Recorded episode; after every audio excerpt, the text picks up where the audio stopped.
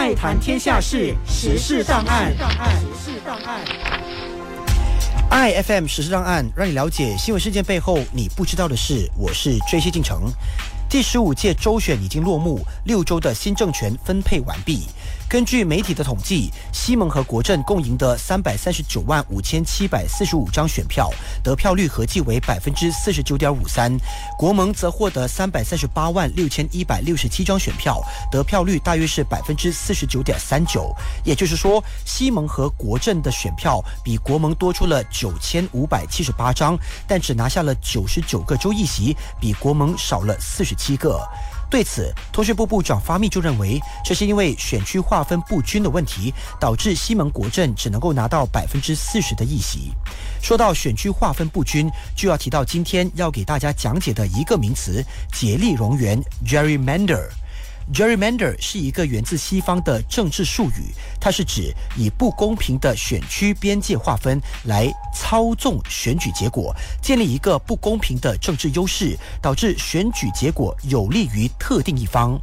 竭力容源的手段当中有两个基本的策略主轴，也就是集中选票 （packing） 还有分散选票 （cracking）。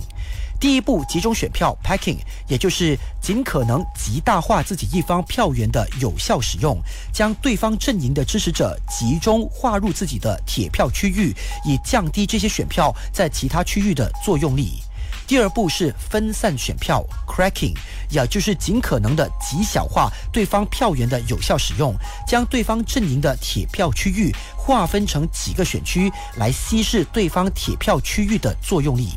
我们用以下的例子来讲解：假设有三个相邻的选区，每个选区有五位的选民，一共十五票。A 党预计自己可以拿到六票，政敌 B 党可以获得九票。如果成绩平分到三个选区，A 党就会以二比三、二比三、二比三落败，三个席位全部败北。但是，一旦透过了特定的选区划分，议席成绩就会截然不同。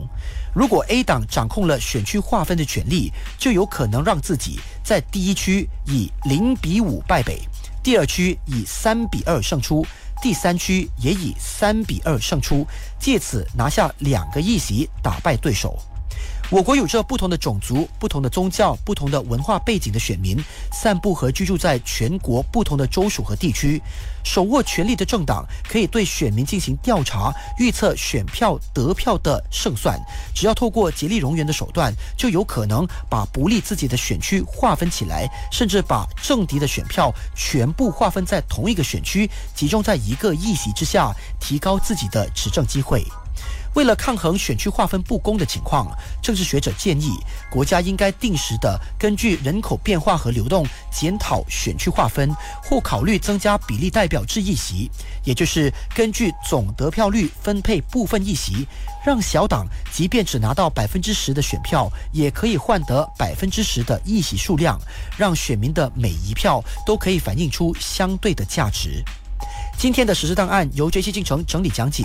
i F M 实事档案每逢星期一到五早上八点五十分首播，晚上八点五十分重播。你也可以在爱谈天下事脸书点击重听。爱谈天下事，时事档案。时事档案。